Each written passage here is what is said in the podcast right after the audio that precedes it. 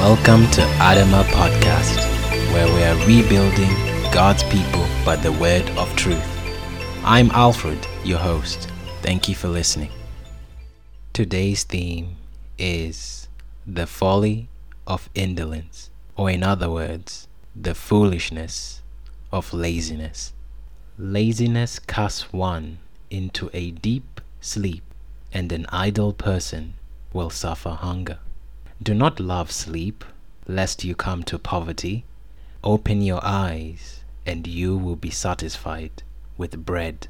The desire of the lazy man kills him, for his hands refuse to labor. He covets greedily all day long, but the righteous gives and does not spare.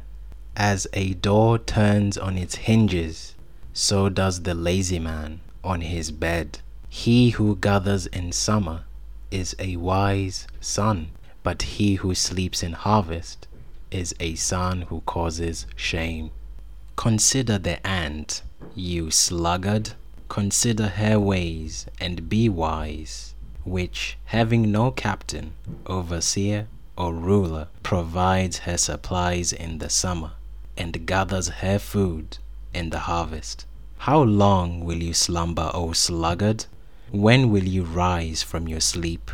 A little sleep, a little slumber, a little folding of the hands to sleep, so shall your poverty come on you like a prowler, and your need like an armed man. Therefore, if anyone will not work, neither shall he eat.